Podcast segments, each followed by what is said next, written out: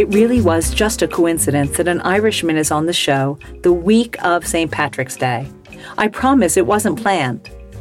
And what a pleasant coincidence it is to have James Goggin of Maverick Drinks on the show today. Sláinte. I'm Susan Schwartz, your drinking companion, and this is Lush Life Podcast. Every week, we are inspired to live life one cocktail at a time by the best in the industry. Don't miss the opportunity to check out all my gorgeous Lush Life merchandise on a lushlifemanual.com backslash merch. I actually met James at the Embassy of Ireland almost one year ago, and I knew he would make a great guest. He has that wonderful quality of making you feel that you are the only one that he is telling his tales to. A natural bon vivant and born for hospitality, his role as brand advocacy manager for Maverick Drinks, the craft spirits distributor, fits like a glove.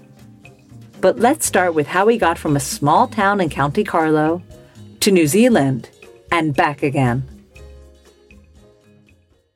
Uh, I grew up in Ireland, yeah, in a, a little town called Tullow, um, and that's in the southeast, in a, in a kind of the county of Carlow. But it's like you know, farmers, fields, small village. Were your parents farmers? Uh, nope, they were actually hospitality. So, um, oh, so yeah. you started young. Um, yeah, um, it's kind of it, it goes back. Um, there's a lot of um, the Goggin side of my family is all from Cork, and there's a lot of uh, historical, you know, bar owners, wine merchants, and and exporters and importers uh, under the name Goggin. So I think it's. Uh, I didn't know this obviously as a kid, but you know, finding out later in life was quite nice when you go, ah, that's why I like this. Oh. Yeah. So, what were they doing in hospitality? And they were just uh, publicans. They were just working in bars. Nothing, nothing major. Fairly, you know, basic, straightforward. Just In the small town? uh, no, uh, a little bit there. Um, my mom kind of did a bit of everything. She was just, I guess, a worker. Really, she was just. If there's work, I'll do it. Um, but she did bar work a lot of time. Actually, over here, they moved to London, so we spent some of our time uh, in this part of the world uh, when we were very young, and uh, and she did some work here um, in North London, up kind of King's Cross area. And then did they move back to Ireland? And then they moved back to Ireland, yeah, and then we we stayed there And then for the rest, yeah. And then I kind of didn't really start doing this kind of thing till much, yeah. Well, so I you weren't like like helping out in the pub when you were no, young? no, they, they weren't owners. Um, they were just they were just working there and running Uh-huh. it. Maybe I was there as a kid that like I don't remember, but uh, but no, hell, no, not working. I, I didn't I didn't first do anything in bars till I was like sixteen. Yeah, You were busy just studying and having um, fun. just just doing school. Um, Mm-hmm. I started working quite early. I started doing a lot of um, just to earn pocket money. Again, I guess similar kind of work ethic from my mom, where it's you know just just work hard and you get paid.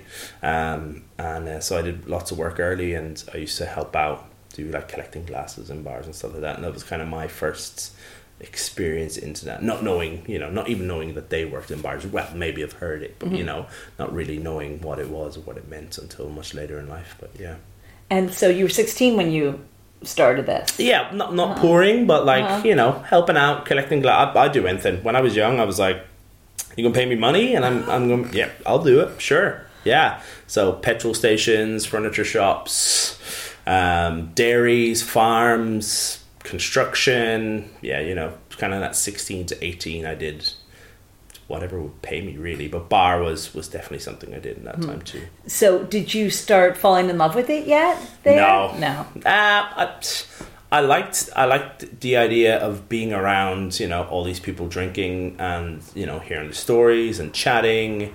I actually didn't enjoy the work because um, it was smoking was still allowed in bars, and I absolutely just despise that. I hate just everything about it. The smell, the coughing, it's in your eyes, in your clothes, it stains everything. Oh, so um, I just I was like, this is all right. Jesus Christ, I hate the smoking.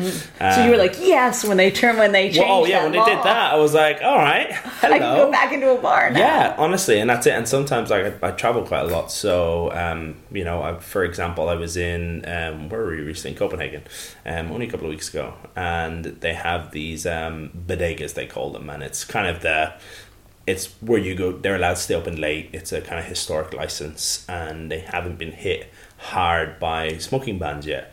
So everyone's just in the bar smoking away after hours, and I'm just in the corner like struggling, Trying to Um, run I just- I outside and take a breath. it, you know. And it, even even global famous bars like um like in Berlin, like Buck and Breck or something like that, where everyone raves about. You know, the drinks are great there, but I just can't get into the experience because I'm like in furthest away from anyone else I can be. You know, like breathing under my top You're essentially. like, is there a window, Uh, please? correct, you know, and I'm just like, I can't deal. Um, uh, and, you know, and it happens sometimes in New Orleans, but only really in the kind of, you know, divey places, so I can kind of get away with it there.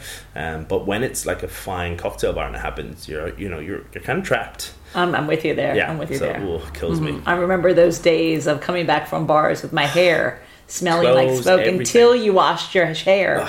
It and even when you wash, like it's uh, it's weird for me as well. If I smell it once, it's like I feel like I could shower a hundred times. I'm like, I can still smell it. Yeah.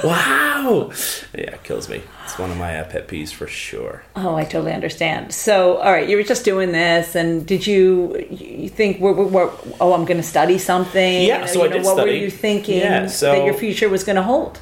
Um, I didn't know. I'm I'm pretty. I was always, and that's still today. I'm pretty open about my future. I'm like, whatever happens, happens. I I always kind of had, hey, if this happens, cool. If that happens, cool.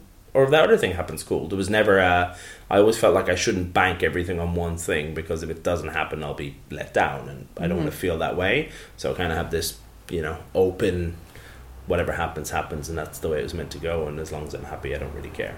Um, but yeah, in sc- school wise, I kind of thought, geez, I better, I should really go to you know university. I should, I should do something like this because, you know, get further education. And uh, I actually went into IT, so like learned computing and kind of went on that side. So while I went to, I went to university in Carlow, in my kind of home, um, IT. And uh, but I still worked in bars. You must have been the coolest IT guy ever. Well, the thing is that it's weird. It's like uh, in Ireland, everybody's chatty and everybody's outgoing, sociable, so it's it's fairly normal.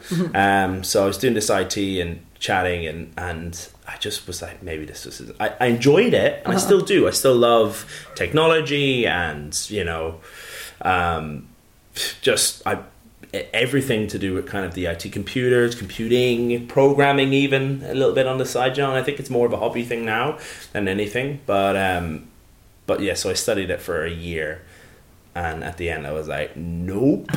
um, and I was still bartending on the side, so I was still doing what I, you know that enjoyment thing, and uh, and really I went, I, I need to.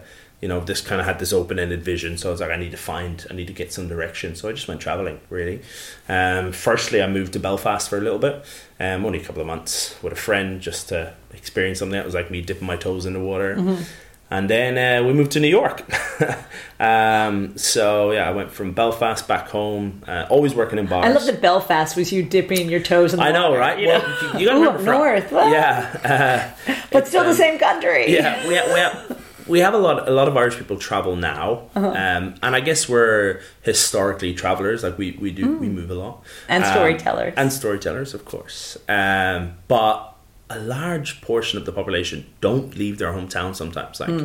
like my my mom, for example, has been maybe out of the country ten times in her life, and I would say like. 95% of those times has literally been to London and back to Mm-hmm. see relatives or weddings or baby's been born or whatever. Um, she said she's been to Spain once and that's her travel. London and Spain, and she's in her mid 50s. So, and that's, a, there's a lot of the population are like that too. All, all of my friends, like loads of them are afraid to fly and just don't travel. And so it's, yeah, th- there's, there's a portion of, th- there's no middle ground, I feel, in Ireland. I think it's like, yeah, we're going to see the world, or, geez, no, we'll just stay at home. Um, so for me to do it, that, that was, that was kind of a big leap to go to Belfast because it was like leaving all your securities. I was just turned 18 i was a baby you know um, and um, yeah but we said you know feck it let, let's go um, and um, we uh, we moved there did there for a while um, had fun i it's real easy for me i found it was really even just that first time i was like wow it's once you know bars you just know bars like i i had like three or four job interviews to accept it i was like I could chill here for a while. And my pal I was with, he struggled. He was looking for work in other areas, and he just he couldn't get done. So uh, he was like, "Nah, not not for me." And uh, and then I had the pressure of ah, I don't know, do I want to be here alone? I'm young still. Nah, not doing it. So I pulled out. So I went back back home with him, back to the bar I was working in before. Um, it was almost like, like I just took a little two month holiday or whatever it was.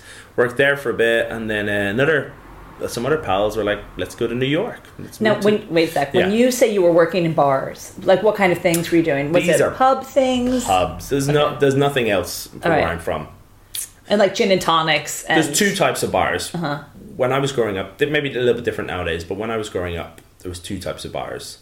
There was the pub or the hotel bar. Okay. That's it. And the hotel bar was really a pub with slightly more expensive prices. Okay. That's uh, like the service levels were the same. The drink selection was basically the same. Uh-huh. The same people basically did the route of working in them all, you know. So we, we in in my town, there when I was younger actually was a lot more bars than now. It- uh, Quite a few closed, and some of the bars have gotten bigger, so they hold more capacity. So I think it's probably you probably see similar numbers of drinking, but less venues. I guess it's less spread out. It's more focused. Um, so there was a lot of bars in my town. We had a. We're, I'm from a small town, and I think at one point we might have had like twenty bars. Oh boy. Yeah, um, I'm pretty sure the numbers are that high. Um, but that's Ireland, right? It's, Yes. You know. Well, they say, isn't it. Dublin? There are more pubs in Dublin than there are in the world, or Yeah, something um, like that. Uh-huh. it wouldn't surprise me. It's a, it's, it's a very, it's a very. that that is not an official statistic. no, yeah, that's what I was gonna say. Not confirming, but Right. Uh-huh. but I would well believe it. Um, right. So, so- you so then you're off to New York from Yeah. Belfast to New York. that yeah, that's it. Belfast, home, then to New York, and that was just. Uh, I guess it was like a childhood thing. Like you know, everybody's like, "Oh my god, New York," and I was like, "Sure, I'll bloody travel. It'll be amazing." So we, you know, saved up, uh, working this little pub. I was kind of yeah. It's weird there again. It was. It, like I was working, I'd open it, I'd open it. I wasn't the manager, but I'd come in and I'd open it and I'd run it, and then I'd hand it over to someone else. I just never did the cash up. Essentially, that was kind of the, the definition between manager or guy working. When you find out later in life, you're like, oh, you open up, you're you're kind of like the the boss anyway, right? So it's, it's a weird one. Um, so yeah, on to New York. Um, we get there, and it was yeah. The plan was to kind of see what happens. Let- Let's hang out in New York, and we were there for I think a month and a half, or maybe even closer to two months. I think all up. But um, essentially, we just went there with some friends, uh, moved in with a random Irish guy who was like, "Yeah, you can just have that room." Um, and uh, let me know when you, you know, it was, it was weird. It was kind of like we were staying in like a hotel. The plan was obviously to stay on longer, and he was thinking he's going to get a flatmate out of this. Um, and I can't even remember how we met him. It was like through a friend, friend, friend. And we were living in Queens, and uh, the, we spent the first week or two kind of just partying and having fun. Then we start to look for jobs, and I, yeah, I had two or three interviews straight off the bat. Even though, yeah, I was, you know, I was only eighteen still, so but I was still kind of, you know, hanging out in bars and drinking because I, I guess they hear the accent. Did go, you have the beard then? I didn't have a beard. Oh, no, the beard's, did- beard, beard's still- fairly modern. Um, no, I was still fresh faced. I was going to say maybe you looked older than you were. Um, no, it was the accent. I think once they heard, they were like, "Oh, he's you know he's he's He's a the- drinker? He's the real deal. He'll be fine." Um, Uh-huh. So and we were drinking in small like divey places in Queens mostly. Mm. Um, yeah, and they offered me a job, and I was like, I was like, cool. Um, I didn't even have a visa or anything, and we were just kind of going there to test the waters. Uh, but my other two friends were one was trying to get into music, and the other into construction, and they just couldn't click it again. Oh, boy. Um, yeah, and uh, and they were getting a bit homesick. I was loving it to be honest. Um, Was it everything you thought New York would be? uh, kinda, kinda, and kinda not. You know, I think New York always has surprises. Every time I go, that city surprises me. I love it there. Um, but uh, yeah, I think we made the call to go. Well, they made the call to go home, and I was trapped in this dilemma where it's like, again, you know, sit even further away from home, city where I knew nobody. I didn't have a visa, so it was a bit. It felt a bit risky. I know a lot of Irish people, you know, that many years ago, whatever it is now, Jesus, what, 15 years ago nearly, um, did that kind of thing and got, got away with it um, and are naturalized now. But um, I was, it was just risky business for me anyway. So yeah, I pulled it. Yeah, I, yeah. I You went home again? Went home again. Oh no! Crazy, right? I was like, God, everyone get. Why does everyone want to go home all the time? And I was like, I'm happy to kind of stay and try these places out. So we went home again, sadly. Um, and in New York at the time, I was chatting to a pal of mine, and he um, he went traveling to New Zealand. It was kind of this time when a lot of you know Irish people were starting to travel. Traveling was becoming a big thing, like going Australia, New Zealand, Canada, really big one. Um, and he was like, "Yeah, we're going to New Zealand." And I'll be totally honest, I was like, "Sure, where's that?" Almost, you know. I, I knew the All Blacks Right. because I played a lot of rugby, and uh, but if you like on a map. I probably would have got it, but I, I don't know how. I would have been about like sixty percent confident point out anything else but a country Right. you're dreaming. I would have had no idea. Um, you know, it, it just yeah, it was, it was super foreign to me. Um, but I was like, sure. You know, everyone else keeps going home. You're you're going to this place, and I was like, how long are you there for? He's like, um, at least a year. And I was like, all right, that feels a bit better. Right, he's locked in. So um, so I went back home. Uh, looked at kind of you know I'd just been to New York, so I was obviously broke, and I looked at finances. I was like, Jesus, how do I make this work? Um, so I had this plan to actually move here, to move to London, which doesn't make sense at first, but it was actually more Essex. And I live with my uncle. So I have family in Essex, and I kind of moved there, lived with them, did just kind of crap. Why did you think you would make more money there? No, I, no, I would know nobody, and it would be the middle of nowhere, and I would save. Because in Ireland, right, I'm trying to save, but also all my friends are Like, let's go out, let's go out, let's Doing spend cool money. stuff, right? I see. So And you I- just wanted to be alone to correct. make money. I needed to isolate myself, right? So yeah, that's literally what I That's did. That's a good idea. I went there, It's and, like and the uh, James's way to make money. Isolate yourself from everyone and just save. That's it, right? Because I'm I'm too sociable. Like I love going out and I love just hanging with pals, and that just means spending money always. So I'm like, I'm gonna leave everything I know, go to this place on my own with my uncle, who I know I've been there maybe once in my life or twice in my life. I know nobody. It's a it, Grays was the name of the place in Essex. It's not like a huge, you know, outgoing place. There is places nearby, um, and so I moved there, and then I didn't even open a bank account. So what I said was, uh, I asked my uncle, "Can I use your bank account?" and uh, everything will get paid to you, and, And then, then- you give me a small allowance.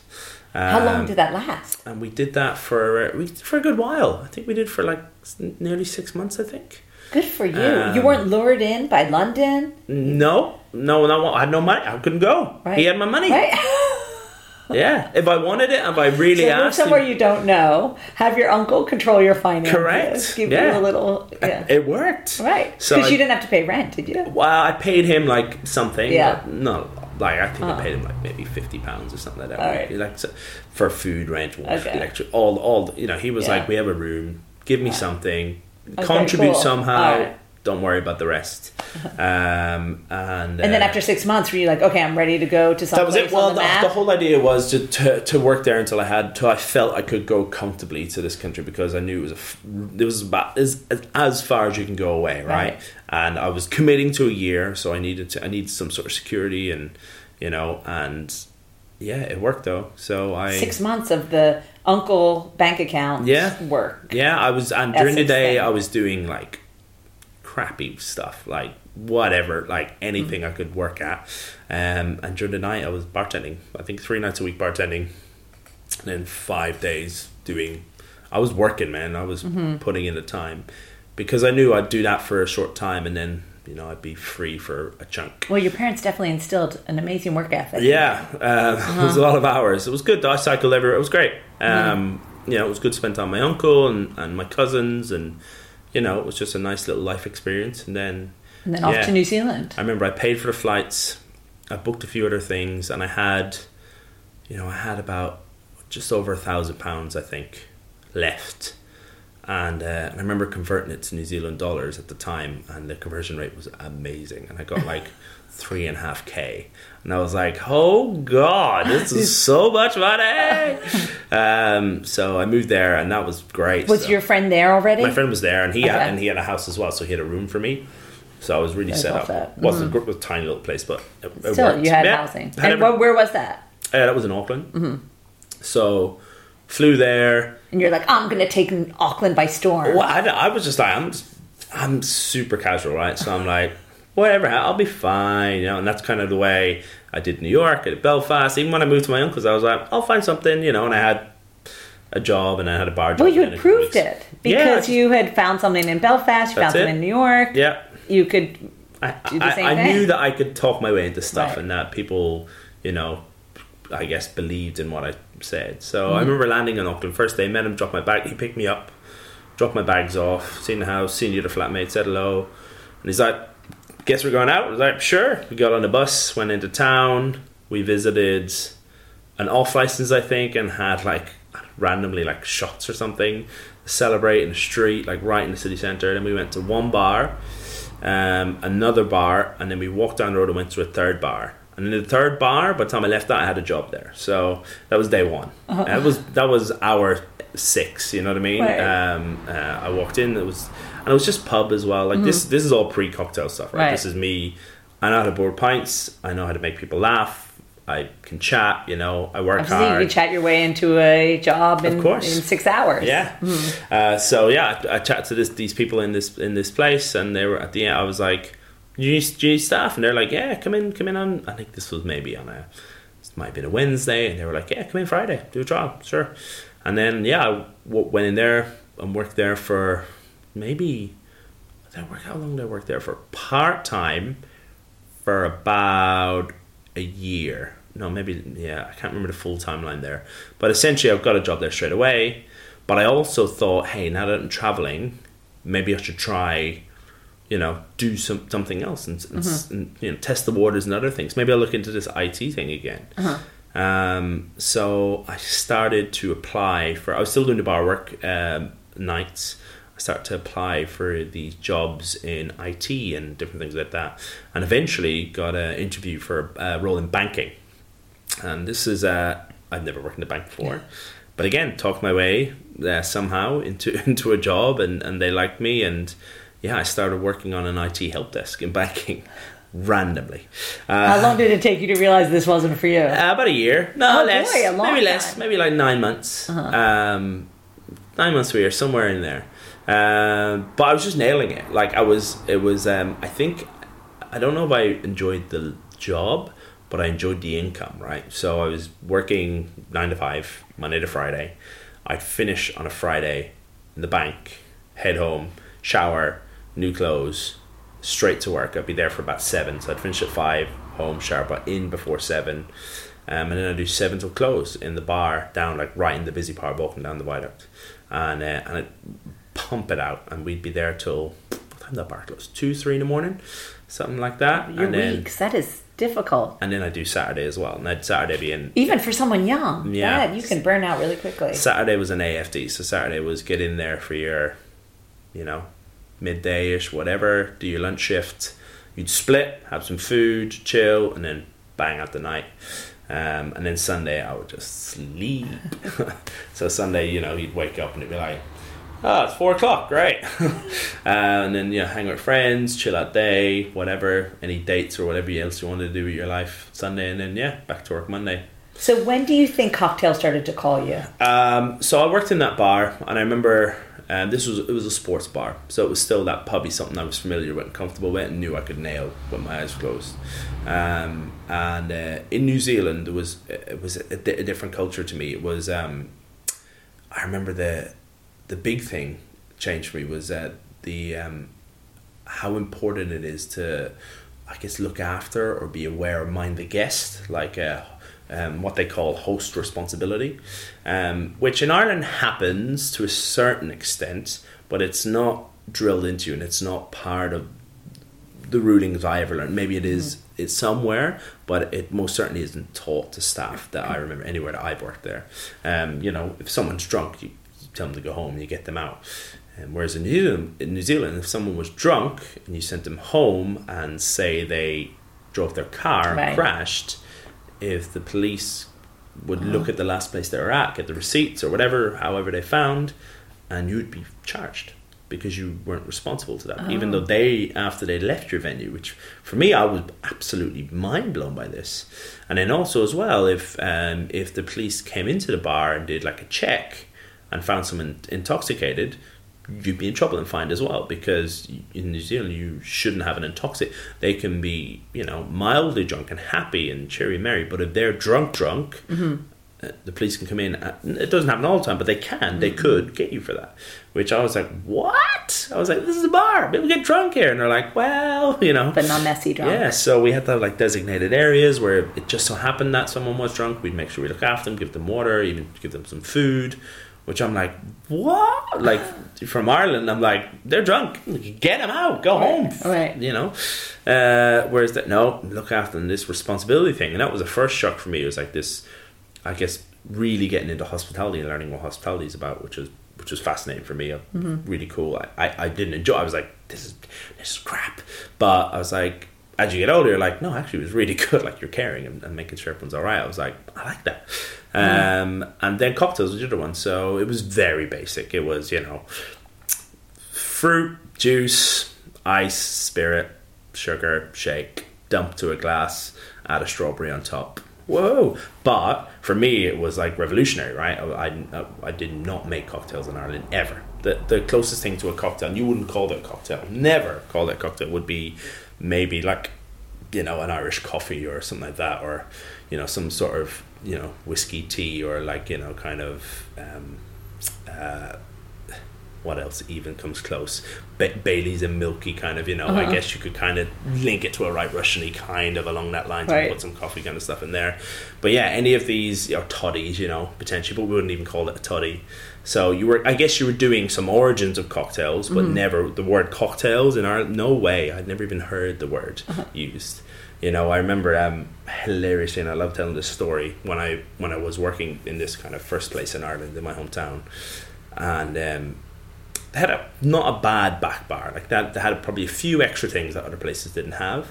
And I remember one day being knocking about, you know, sorting out. and No one was in at the start, and I was cleaning bottles, looking through stock, and I picked up a bottle, and it was um, at the time I didn't know what it was. It was just a big long kind of pillar shape, and it Oh, almost boy. looked like a glass baseball bat. And I was like, "What the hell is this stuff?" Like, because I have to guess. you try guess, yeah. Galliano? It was Galliano on the money.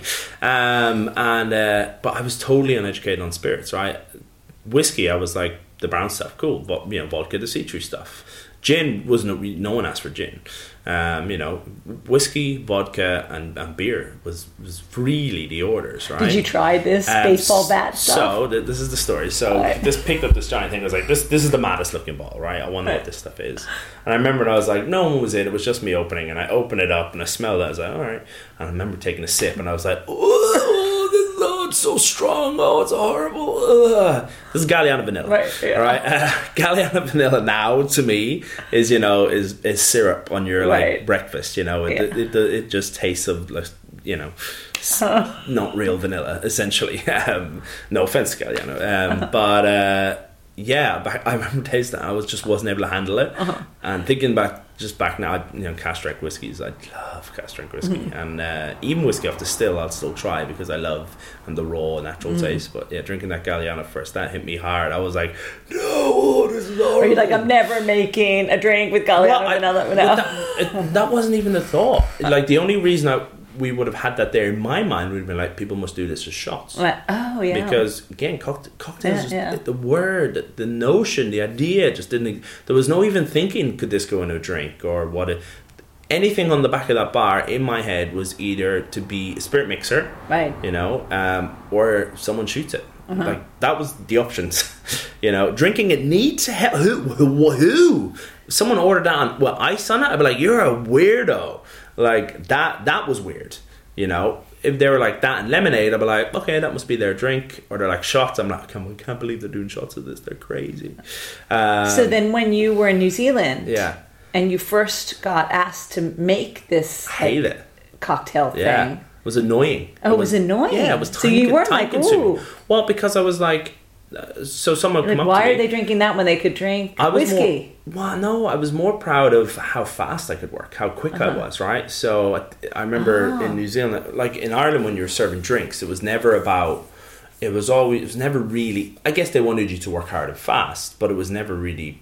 You know who's the fastest. It was never. It was. It was honestly who could pour the best pint. Was the big. Was the kind of who's the man of the bar. Was Mm-hmm. oh he pours a good pint. That was your uh, your standard of excellence. Whereas in New Zealand, I very quickly learned is who can sell the most the fastest, who is the quickest guy there. So uh, and they reward you for that from time to time with different balls to take home, or POS, or a cash prize, or whatever. There was various things they were doing. These sales drives, which again didn't for me, I we never seen in my town. Maybe in Dublin this stuff happened, but not where I was from. So I was like, I'm fast. I can I can talk and so I was I was working. I was boom boom boom boom, and this was after doing a, a, about a week of working in an uh-huh. office, right? But I was still wanted to be the best there. I always want to be the best, you know, and, and drive. And I'm very driven in that sense because I find that that makes me that this just makes me work the kind of you know smartest is to try to be the greatest. Mm. So I was like, I'm going to work, and I, and I worked. And I, so and I when you had to make a cocktail, were you thinking down. how how can I get this out the fastest? Um, I was probably. I was also thinking like I remember like when we'd make mojitos, right? This is like mojito boom time. You'd be like, please no one else see, please no one else see, because you know you put out a mojito, someone else sees it. Oh, mojito! Here's the train. Here's the oh, mojito yeah. train, right? Mojito, mojito, mojito, mojito, mojito. Oh god, here we go. So yeah, it was it was speed. It was totally like mm. let's get out the fastest because you know by the time it takes me to make this drink, and the bar wasn't kidded like back then. You didn't realize, but you look at it now the bar wasn't kidded to make drinks fast, right? right? Cocktails fast. Beer, yeah, you want to pump up beer, you can pump up beer all night long. Ball beer, you're fine. But cocktails, you know, it was more about presentation. So the bar was pretty, but it wasn't smartly organized. There was no such thing as a cheater bottle. You know, the fruit. Right. Some of the some of the garnishes were out. Some we had to go and grab from the fridge. So it was a bit of a it was a bit of a you know scatter about to get this drink out. So it, was, it slowed you down. Um, so what was the turning point from okay, I'm, I'm going to make these really, really fast to wait a sec, there's a story and I'm going to yeah. apply to do some competitions. I, and it, wait, wait, it's changing. Did that happen in I, your it head? It did. It totally did. Um, I guess for me, it happened. Um, I um, so I was working in this bar, ticking away, doing stuff, um, but also working in the bank. And um, I remember one day in the bank, and some guy walked by in a suit, and they were all like, oh, it's that guy. And for me, I'm never like that with superiors. Mm-hmm. I'm always like, he's a guy, he's a girl, I'm a guy, whatever. Right. We're people. He's right. superior, cool. I'll respect him, but I ain't going to be like, oh my god, it's the boss. Yeah. You know, if it's the boss, I'll walk up and shake his hand, go, hey, Harry, nice to meet right. you. You know, break the ice straight away and be pally with them, and, and mm-hmm. that's kind of you know, we're both just people, and right. and I think any boss I've ever worked with loves that, love that mm-hmm. kind of you know, treat them like you treat anyone kind of attitude because that's the way it should be.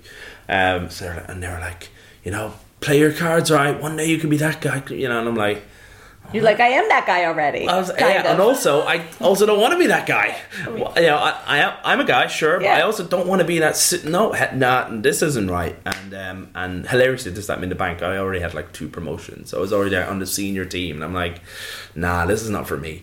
So I quit. I, I made the call. I, like I, I remember coming back to Ireland for Christmas and going back there, and had a big thought thing, and I was like, you know, because I, I, like I said, the big thing for me is I love the income, right? I love the double income. So, you know, kind of, I obviously work Friday and Saturday, but every now and then I'd take a night off and I could do what I wanted. Right? I had enough money. I was safe. I was comfortable. I was mm-hmm. happy. I could buy what I wanted. I was like, the income's great. I work is hard. I'm tired, but the income's great. So I had to make the call to was I going to go full time in the bank and settle down and be quiet? Is that me? No, that's not me. I don't want to be that guy. Maybe I'll leave the bank and I go full time in a bar. Um, but I don't want to just bartend, you know, because if I'm committing full time, this will be the first time in a while that I, you know, since basically, and, and to be fair, this is the first decision I made to ever full time settle and be bar focused because every time I, the bar was use it to go somewhere else, right? Use it to move, use it to move, um, because something was easy for me. But this is like, oh no, this is a career now. Um, so I made that call, and um, I remember sitting down with the um, the person, the girl who ran the place, and I said to her, I was like, I'm going to quit this job. I'm going to go full time for you, but I need you to support me. I want to be, I want to, you know, what are, where, where's the growth? Do I grow into a manager? Do I go to run the place? Do I come for your job? Like, you know, do you move on? Is, is that where I'm going? Um, and that's what I thought the initial mm. growth was, was just to get to that management. And she was like, okay, we'll support you. So you need to, you know, you need to learn everything. You need to learn how everything works, everything ticks, everything runs. You need to know all those bottles on the back bar, the names of them, how to order them, blah, blah, blah. So yeah, I started developing myself on just every aspect of their bar. Um, and the big one for me, the one I really fell in love with, of course, I, I love just the runnings and the lighting and the music. Of course, I learned all that. But the big one started to learn about the spirits, right? So I was, I was picking up two or three bottles and just learning two or three. In my head, I was like, if I know three things on something, I can chat enough about it that people think I'm a pro, right? Mm-hmm. Um, so I would pick certain bottles, and this was like with zero spirit education and just learn three things of them. So mostly through Google or through in-house trainings or you know, and because they knew I wanted to do this, anything they heard of going on, they're like, "Oh, James will go to that. James will go to that. James will go to that." And uh, and I just started learning about spirits and going, "Wow, this stuff's really cool. Um, I like this." And you know, and and that obviously leads to you going, "Oh, that's why that's in that cocktail." that's why that flavor is there. And just started developing this kind of spirit knowledge and, and drinks knowledge. Um, and really enjoyed it. Like, um, I hate reading. Reading is something, maybe not so much nowadays, I'm getting better at it, but I used to very just not enjoy even in school mm-hmm. if you're sitting talking to me i am a i'll absorb and i could probably like you know verbatim repeat what you said back if you go read that book at home i'll get like two pages in and go for a nap or something mm-hmm. it just it just never i never was driven about it but i was reading this cocktail stuff and stuff about cocktail books and i was just like and i could read this stuff and i like like it um, and I remember it. This is weird. Um, so, but this was still a, I was still in a sports bar, right? So mm-hmm. I worked there for maybe another, might have been up close to a year, and this was full time. And I was a manager at this point, so I'd worked my way up to run the team. I was running shifts. They were trusting me. I was cashing up the tills, doing all that jazz, and. Uh, and I started. To, I knew the industry now. I drank around in enough places because once you're proper in, you're mm. proper in. So I knew the local and blah blah. And I remember one guy used to come in and and uh, and he come up to me and I you know and I started you know starting to do a little bit of bespoke or a little bit actual making drinks right. So I started having an understanding of flavor. So very basic now. This is like um, a lot of. Uh, I remember the first times I was making drinks. It was like replicating like childhood or like confectionery, you know, like um, sweets or, or ice cream or something like that from a kid, or like a cake or a biscuit or something like that. Like someone go, ah, oh, make me something that tastes like, you know, Skittles or make me something that tastes like, you know, whatever. um, and, uh, and girls were loving it, and I was like, "Man, this works on girls. This is brilliant." Um, and I remember this guy coming in, and he'd been in a few times. He was he was an English guy, and he was like, "Man, I love love your chat. You know, doing this thing." He's like, "I'm just about to take over a new place." And uh, we want to have you know it's not so pubby as here. Slightly more i guess bistro like kind of you know a little bit more food led but we do want a really good drink selection. Um, you can have full control if you come to me. He was basically trying to poach me right? Yeah. he wanted good staff. Um, and i was like cool. Um, you gotta pay me more and yeah and give me that control. He's like okay sure. I'll be your boss. You report to me. So yeah i sadly left that place that sports bar. Um, and uh, moved on to his new place, um, uh, which was called the Bluestone Room. And uh, and I remember that that was my first time really um, starting to learn and starting to, um, you know, how to write menus and how to build a drinks list and what makes. what. And I was still just I still the weird thing is a lot of people have mentors, I guess, with guidance. I just I didn't I didn't have one. So my mentors were the internet or drinking in other great cocktail bars or going to tastings or trainings. And in that kind of I guess migration from the sports bar to the slightly more bistro place, I'd um, entered a competition because I, I started hearing and learning about these cocktail competitions, right? And uh, they were kind of a newish thing at the time and uh, and what I'd figured out by drinking in these cocktail bars is that how people that's how people got recognized and noticed and, and bettered themselves and grew and succeeded. So I was like, sure, I'll do that. And uh, and I remember they were like, "Where do you work?" And I was like, "Sports bar." And I'm like, "You're going into this cocktail competition?" I was like, "Sure." I was like, oh, I don't know. Um, and they're like, all right. And these guys, these guys were banging out classics, like uh-huh.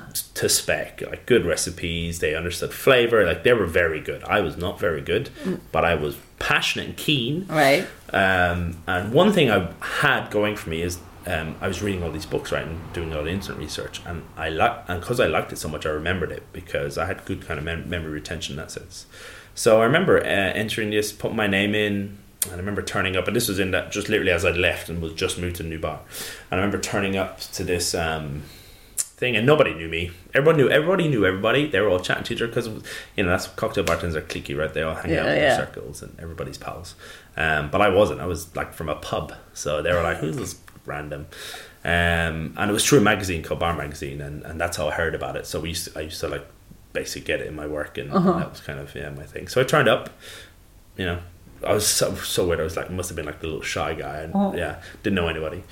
Go in, and uh, the first part was a quiz. Um, and the, that that time, the Bar Magazine thing was essentially you take a quiz, the top eight from the quiz scores go on. They do uh, you know own round. You make your own drink, and then you do a classic out of a hat, mm-hmm. and that was the that was the format. Uh-huh. So we did the quiz part, and uh, geez, there must have been, I think there would have been between thirty and fifty people there. So it was good, good turnout actually. Uh-huh. Um, we sat down and did the quiz, and the quiz was a bit on the magazine, a bit on classics, a bit on uh, drinks, and spirit, just GA or, or uh, Uh-huh. general knowledge, basically. Um, and uh, and yeah, I came. I think I came sixth in that. Uh-huh. So and, or maybe in the top five um, in the in the knowledge thing, and they were like, "Who the what?" and I was like, "I don't know." I knew the answers because they'd never. ne- um, maybe I'd turn up to the bar, but they don't know. They didn't know me. Right. I no one knew my name.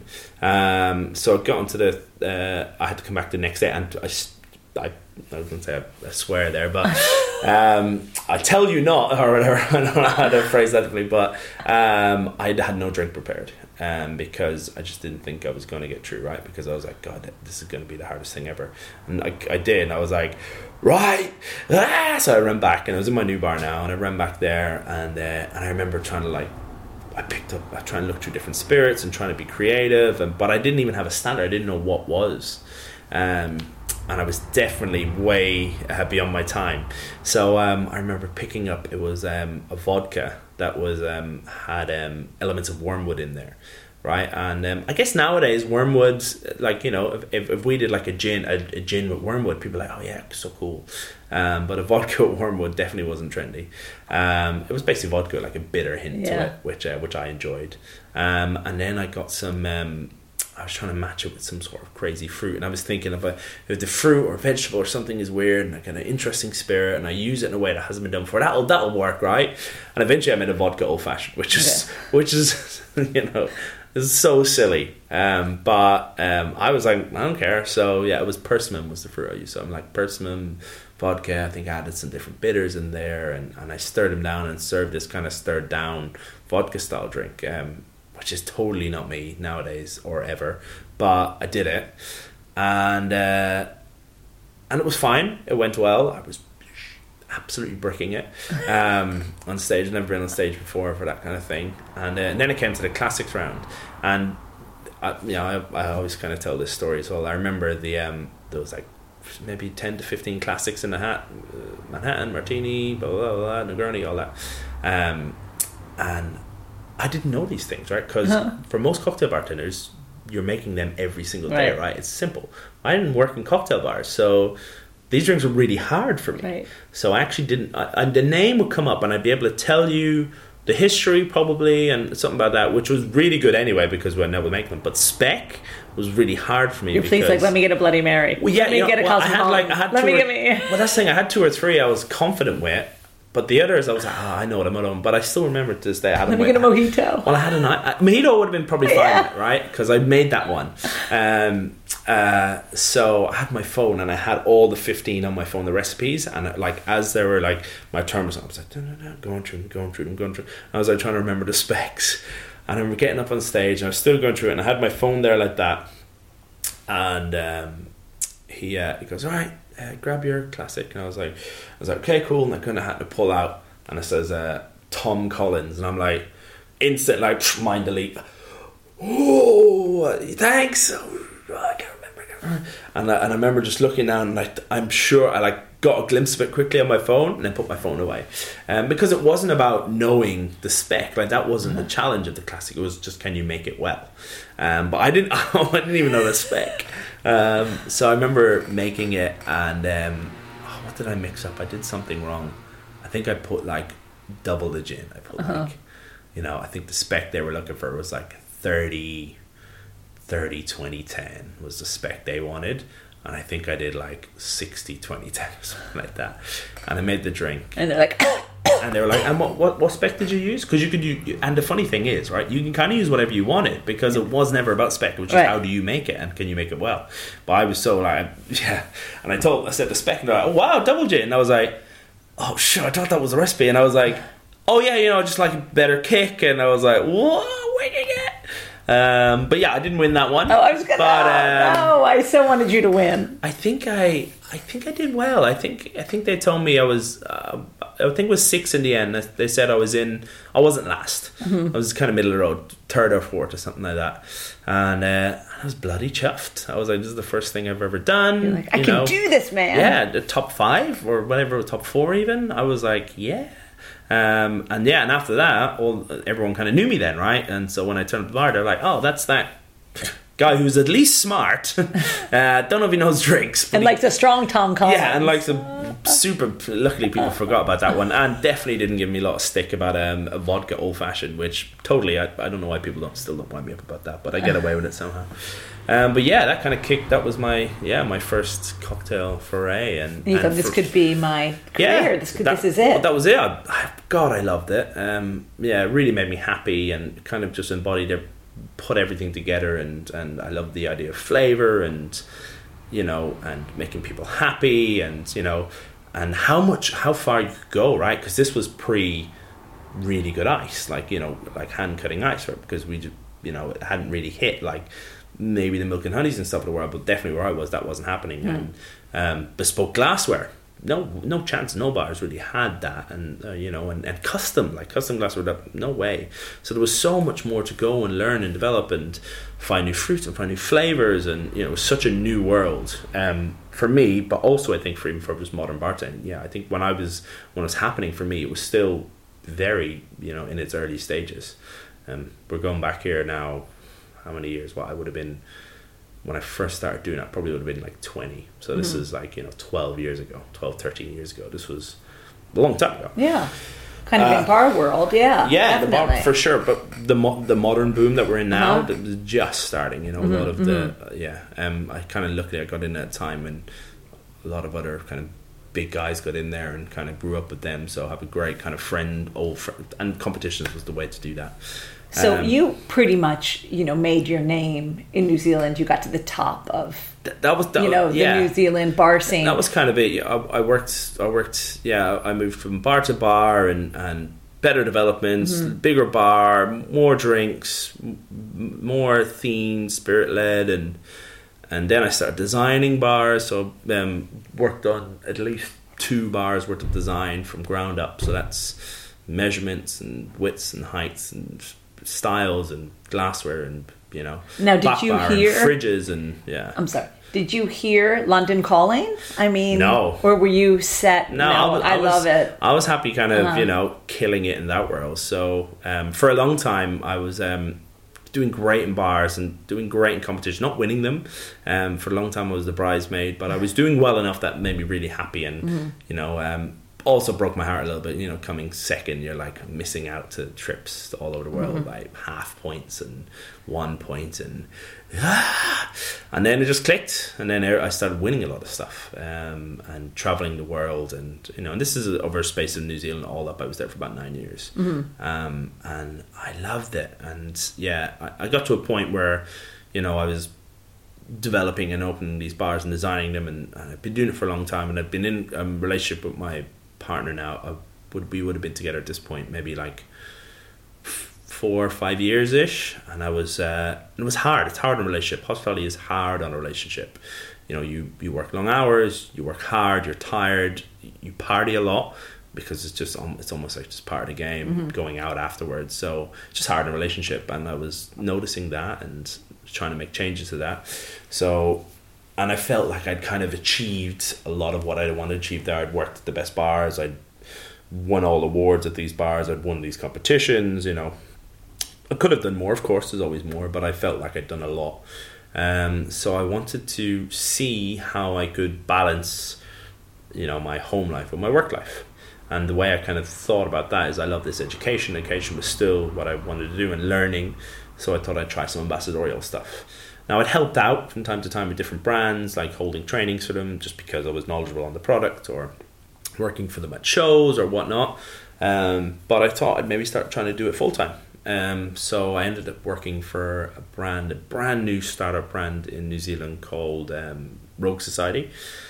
Um, just three owners, some some of them ex hospitality background, some not, and they yeah they asked me to come in and just kind of be this ambassador, and that was the first time me going full time into that, and it was you know help them get listings and develop their drinks program and you know help them with POS and just it, there was only there was three of us in the office right? So it was kind of a anything it was almost like more of an advocacy thing than ambassadorial but I guess the, the that word wasn't thrown around that much back then. It was more you just call yourself an ambassador and do everything. Um, but nowadays that would definitely be considered advocacy for sure because it was every aspect. And uh, I did that I think I did it for like six months and uh, it was great. I killed it. Um, I remember they they said right, and get, they gave me like they're like you're going to be here for like four or five months because I, I, said to them um, th- at this point as well. Um, because I kind of done everything in New Zealand, I felt I needed to move as well. So I was in this, I was part going, I want to be an ambassador, and part going, do I want to do it here because there's not that many jobs, or do I want to do it overseas? So the plan was to do it overseas somewhere, somewhere either being New York or London because I felt they were the hubs. There was a lot of those opportunities mm-hmm. there. Um, I felt like as well it was almost like a personal test. If you can kill it in like in New York or London, you can kill it anywhere. Like they're the hardest places. Um, and this was more of a this just popped up because I was willing to kind of just chill and do some bar work for the six months or whatever it was or four months. But this popped up and I was like, well, that's actually kind of what I want to do in London. So it'd be great to do that here. So they gave me this four or five month goal of get us a hundred accounts, you know, or whatever, or get us this many accounts. And I think I did it in the first two weeks or something like that, or it was something crazy. that doesn't surprise me. Yeah, uh, because again, it was so relationship builder. I, uh-huh. I know everyone who runs these and owns these, and, and I know the bartenders. So I just walk in, they're like, of course. Um, and, uh, and they were like, what? And I was like, oh, this ambassador thing, this is all right. Um, that brand now is, is, is actually quite big. Um, they've changed their name uh, for whatever reasons. It's called Scapegrace. Have you heard of Scape? No, they're doing very well in the UK. They're great guys. Um, and uh, yeah, so that's kind of funny. That was uh, those kind of origins there. Um, but yeah, then the the choice was New York or London. Um, I wanted to go with my partner. Um, she's a Kiwi. She's from New Zealand, but um, she's also half Swedish. So she's kind of a her mum's Swedish, her dad's a Kiwi. She's she definitely she's more Kiwi, I think, than Swedish, but she's fluent in Swedish and she's very proud and loves where she's from. So uh, she actually has two passports. She's Swedish one, uh, New Zealand one. Um, so we looked at New York, and just the visa thing was a nightmare. I think I could have I could have worked it out for myself, mm. but sorting her out as well was was going to be too hard, unfortunately. Uh, but London was easy. I had Irish passport. She had a Swedish one wham bam, you know. Um, so yeah, we decided on London. So I did that um, ambassador job in New Zealand there, and then yeah, jumped on a plane, moved here. Um, I got here, and I remember the first. I was like, I'm not going to rush into anything. For I knew. Don't tell me six hours. Uh, no, it wasn't like that. Um, I, I I was much more methodical. I was uh, being smart about it. Um, I knew I wanted to be an ambassador here, and I probably could have went and started applying and just doing mm. ambassador stuff straight away. But I also had seen how an ambassador works, right? From my no, not massive but enough experience in New Zealand that it's very relationship built and it's very much built on who you are and who you know rather than, you know, what you know almost. So And where you've worked. Yeah, where you've worked, right? All, all, all yeah. these elements. So I was like, if I walk into an ambassador job and turn to a bar, they'll be like, "Who the hell is this guy?" Mm. Right? Um, no street cred, essentially. Right. Um, so I said, I need to work I need to do some bar work somewhere and, and get my name and because I knew a lot of the owners, I knew a lot of the, ambassadors and the the big dogs who'd done a lot of competitions because I compete against them or uh-huh. we kind of you know worked up together in the industry, but I didn't know the new guys or the people actually making the drinks like the the bartenders working. Mm-hmm. No way did I know half of those. Um, so I said I need to work in a bar. So I spent two weeks just walking around, chatting, shaking hands, having drinks, you know, high fiving and uh, and yeah, and I, I, came down to having two interviews that I really wanted to get, and the, the one was for Happiness Forgets, and one was for Callooh Callay. Two uh, of the great bars of the world. very lucky, mm-hmm. um, uh, and uh, yeah, I, I, won my happiness. I picked there, and uh, the reasoning for that was that I just I, I, just felt like it was more me. It was um, Clue was crazy, right? Clue was like, well, yeah, and I was like, oh, man, that's what I wanted to get away from. Like happiness was more quieter, very much about yeah. you know one-on-one chats, mm-hmm. you know, personal like that nice experience. Um, the drinks are very classic, which I love as well. Um, very simple, um, and yeah, and and everybody drank there. Everybody, everyone's like, I love happiness, love it, love it. Yeah, and it still gets that, and it's deserved. Um, and yeah, so I worked there for I think it was about seven months, and it was just it was it was great. It was nice.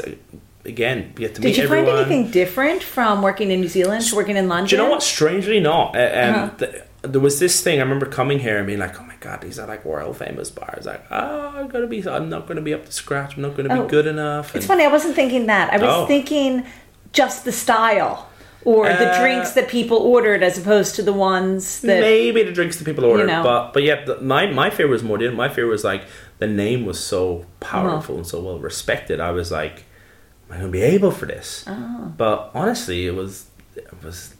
And and say as long as you don't make the double gin by- Tom a bar is a, a bar is a bar, right? You Yeah. some bars have little things here, but at the end of the day, it's a bar, and and once you know it, like I, I can walk behind it, and any bar in the world, I can walk behind it, and in an hour, I'll be killing that behind that Hmm. Right. bar. I can tell you that right now.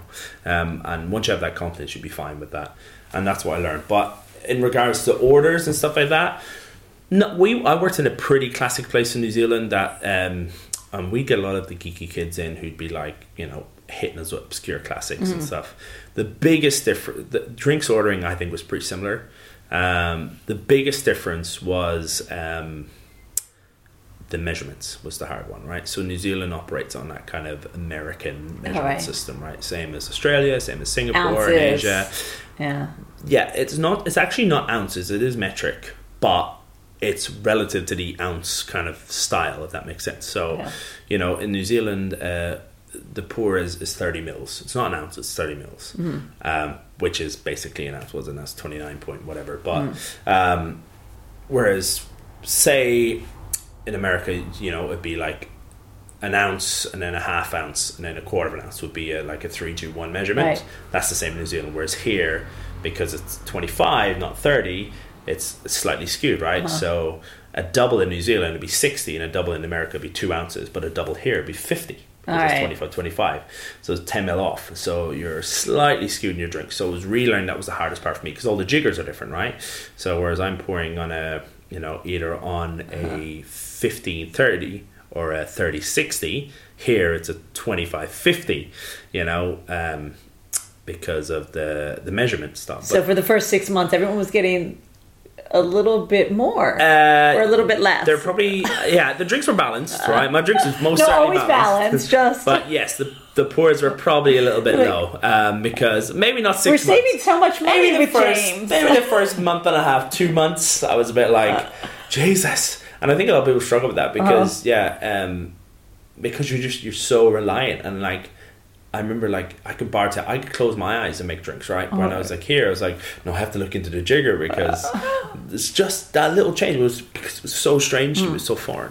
Um, that was probably the thing I struggled with the most was just that slight measurement change. Everything else was fine. The rhythm, the drinks orders, learning the menus, the setup of the bars um, was all the same. Another one was the selection, how eclectic, like it was. It was much more available here than in in New Zealand for sure.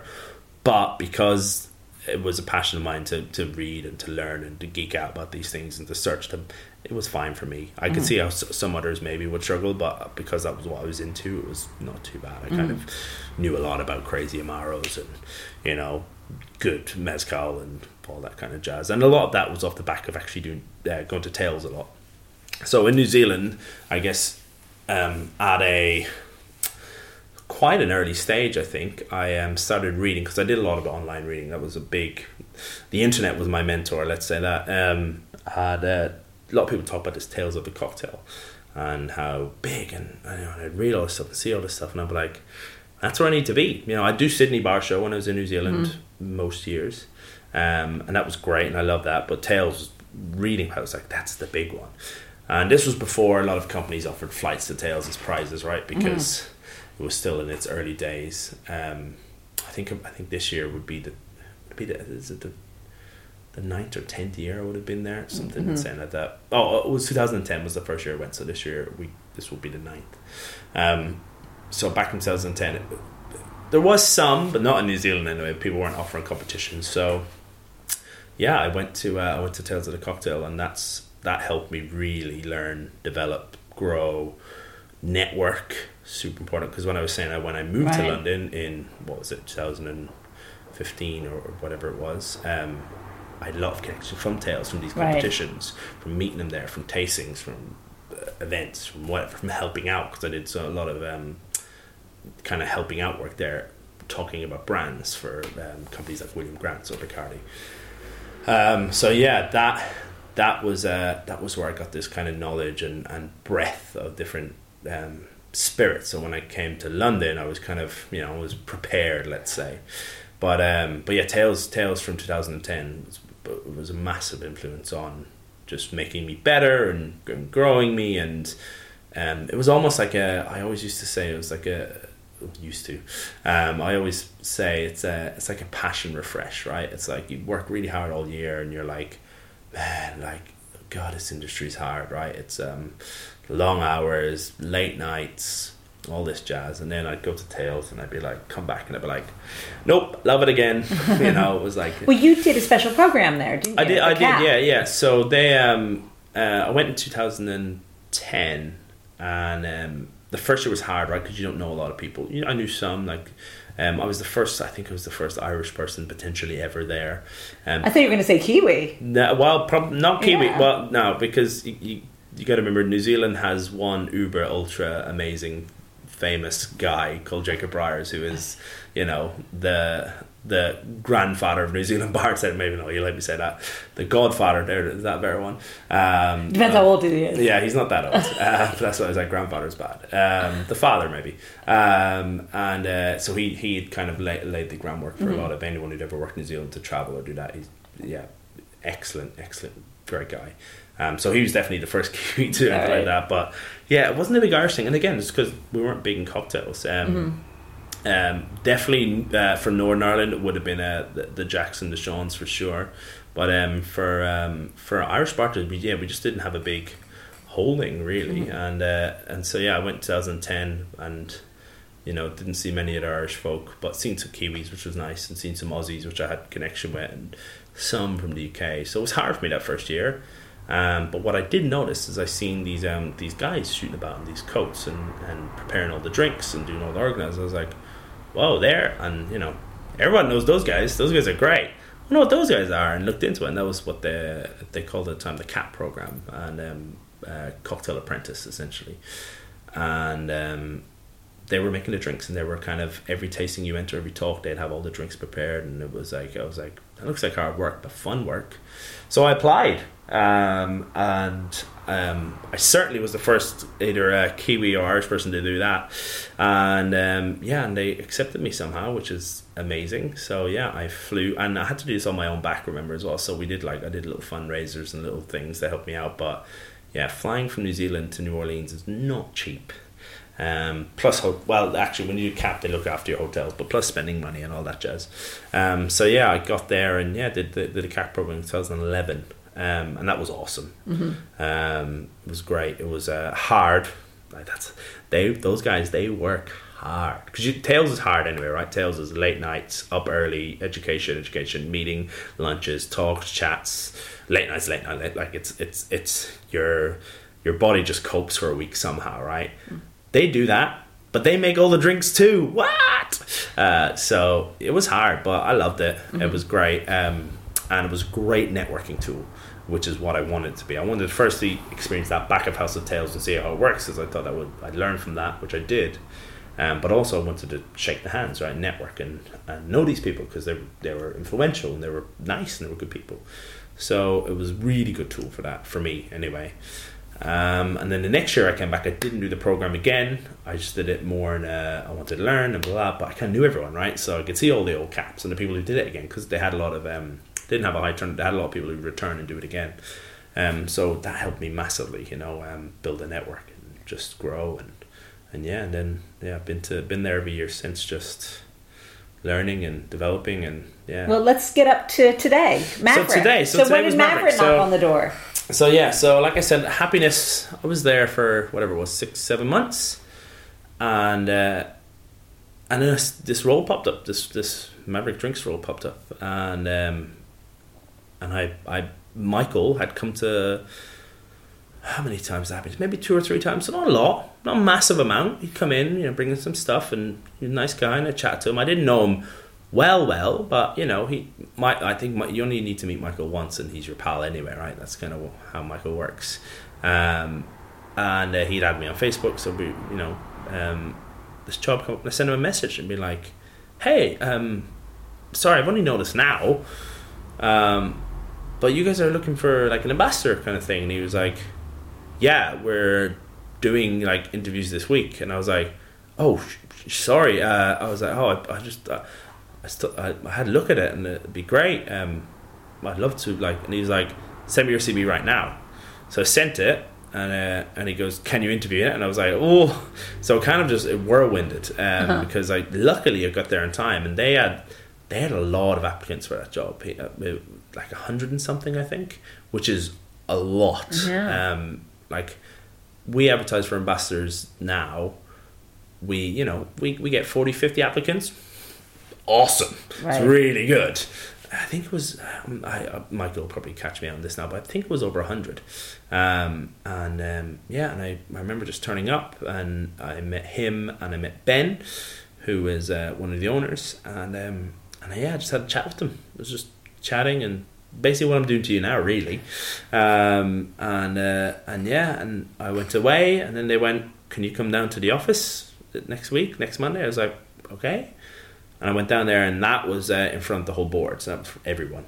Um, how many were in on that? Three, four people. And uh, and they drilled me. They were like, oh boom, boom, boom.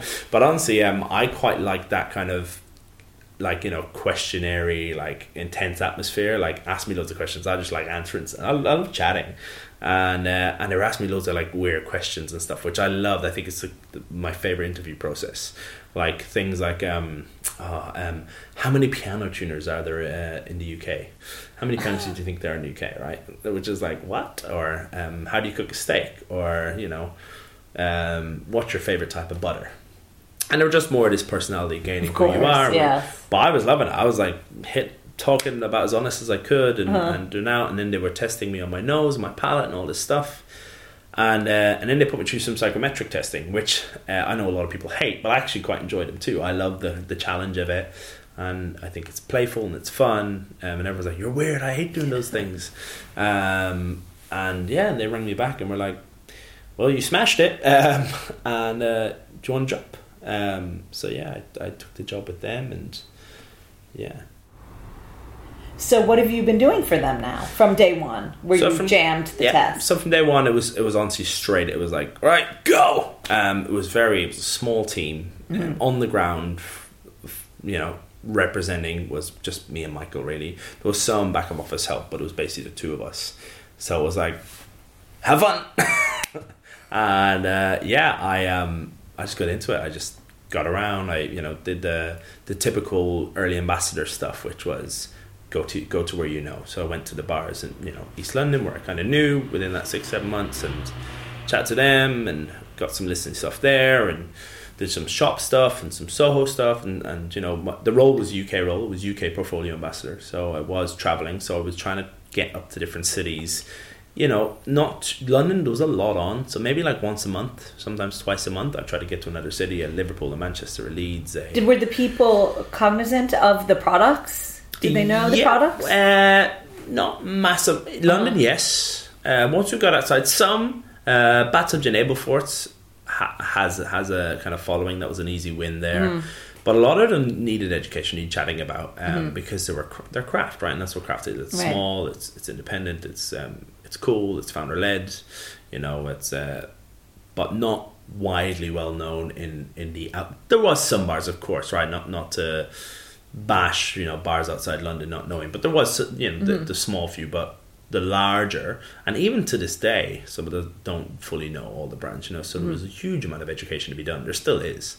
Um, so it was a lot of training, a lot of talking, a lot of educating, and, and you know, showing cocktail focus and and all sorts of different stuff. But yeah, it was it was pretty wild. It was uh, that first kind of couple of years. I've been in February now. It'll be four years in Maverick. Mm-hmm. So that first kind of two years, where it's just me and Michael, was it's intense because because I met you about a, a, year and a half ago. I think did mm-hmm. yes. Um, it was you know doing the step Monday to some you know I'd use my Mondays to organize, and then basically Tuesday to Friday would be just tastings or travelings or trainings or whatever. And then the weekends it was shows, right? So that kind of first year with Maverick, I did. I think we worked it out. I worked like twenty seven or twenty eight of the weekends of the year. Mm-hmm. Um, so it was plus the weeks, right? So I, did, I didn't take days off during the week either. So you're just, like, wait, I'm supposed to have some yeah, life, I know, life I in like, there. Was your your partner like, wait yeah, a sec? Yeah, yeah. we I, it's changed now. Because uh, my well, her I was like, it's London. We've just moved here. I gotta, mm-hmm. you know, mm-hmm. of course, gotta do the yards. Uh, London, London's unforgiving if you don't work hard, Right. right? Um, so yeah, and she was she's incredibly understanding. Mm-hmm. She's she's a hero, um, and yeah, so I yeah worked hard, and But you've transitioned now from So, brand yeah. ambassadoring, so brand did ambassadoring. brand ambassadoring, yeah. Yeah, um, so I did that for three and a half ish years or whatever, um, and even in brand ambassador for at that start, it was like I said, it was it was similar to what in New Zealand, right? It was like brand ambassador, but also there's two of us, so you're doing everything. So I was, you know, helping out with e-commerce, helping out with the independence, with the luxury, but wherever they needed me, you know. Um, luckily now we have people in those in those roles, and they do a lot of that. And I was, you know, starting to do much more ambassadorial focused stuff. But um, I was also, you know, three and a half years in, and I said to them, I was like, you know, the need, where are we going? What's doing? And um, where's the growth? And what's next for me? And and what the talks and development have turned into what I'm doing now, which is the brand advocacy. So I'm the brand advocacy manager for Maverick now, which essentially means, you know, any any kind of relationship between, you know, us, the brands, and trade. I kind of sit in there and, and manage that the best I can. So whether that be managing the ambassador, the current ambassadorial team, which we have currently two of in the UK, but to have a third. So we're going to have kind of a London, the South, uh, Midlands, the kind of North, and then a Scottish. Um, so managing that team, um, kind of, I guess, developing the whole kind of L and D side of Maverick uh, internally and externally. So the education in regards to uh, so a big um, WSET focus.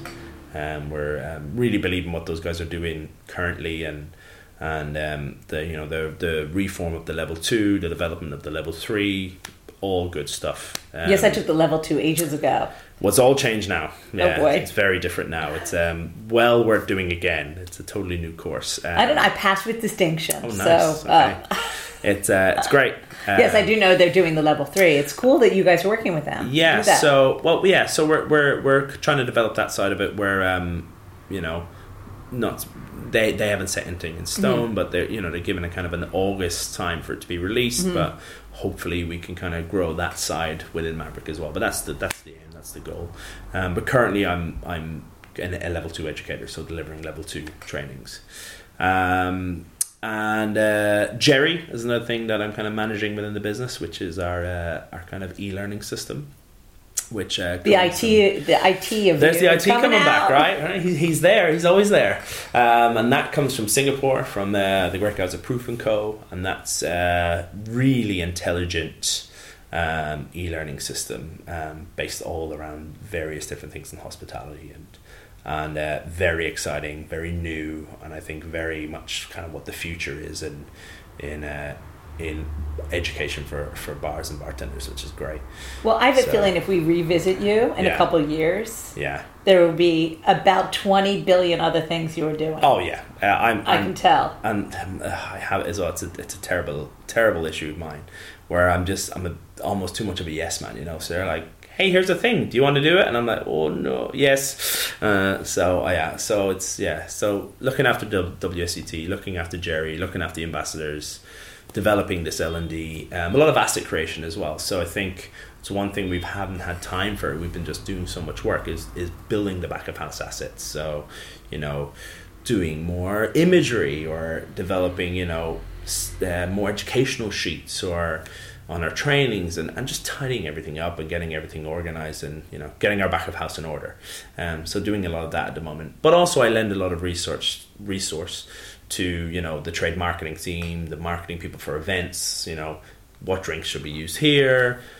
Does this stand look cool? You know, is this the right thing? And and that's what that kind of advocacy thing encompasses, right? It's that is this is this on trend? Is this cool? Is will this work? Will this will this fit the trade? You know, um, which is great, and I love it. Um, it's um, again, it's hard work, and I think London in general is hard work.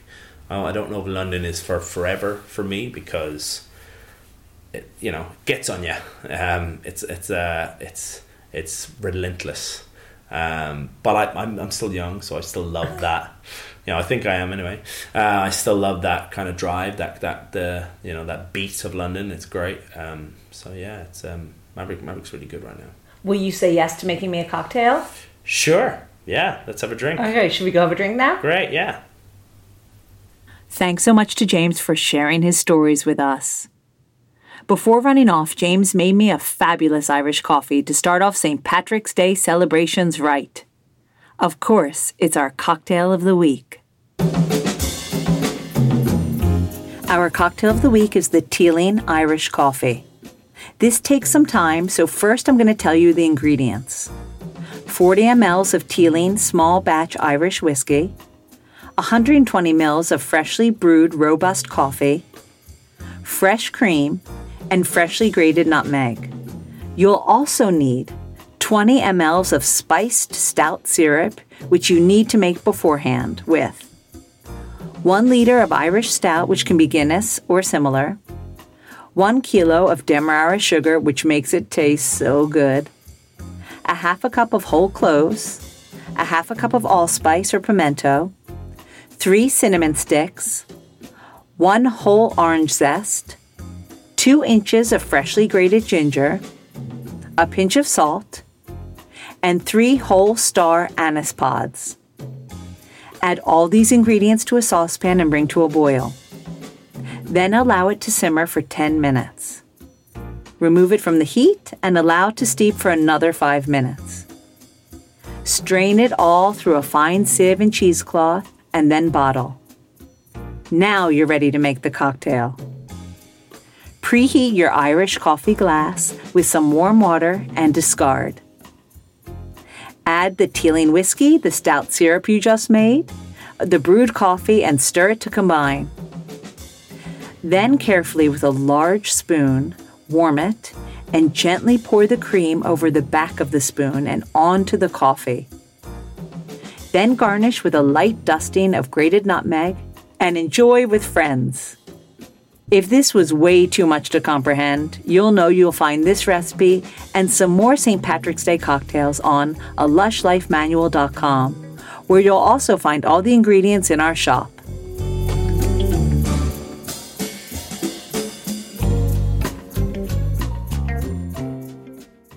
Next time, we're with the extraordinary team behind Liquid Intellect. Thank goodness Charles Roch and Eleanor Holcroft met, because if not, there would be no cookie dough old fashioned nor jam donut Negronis in the world, and that would be very sad.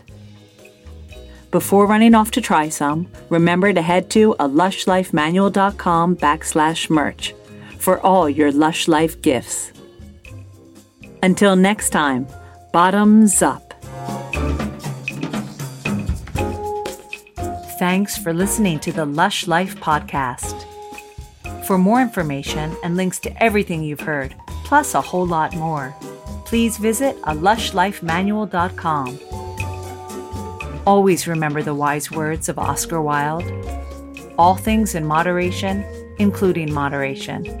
And always drink responsibly. Okay, I said that last part. Theme music is by Steven Shapiro and used with permission. Lush Life is produced by Evo Terra. And I'm your drinking partner, Susan Schwartz. I'll see you at the bar.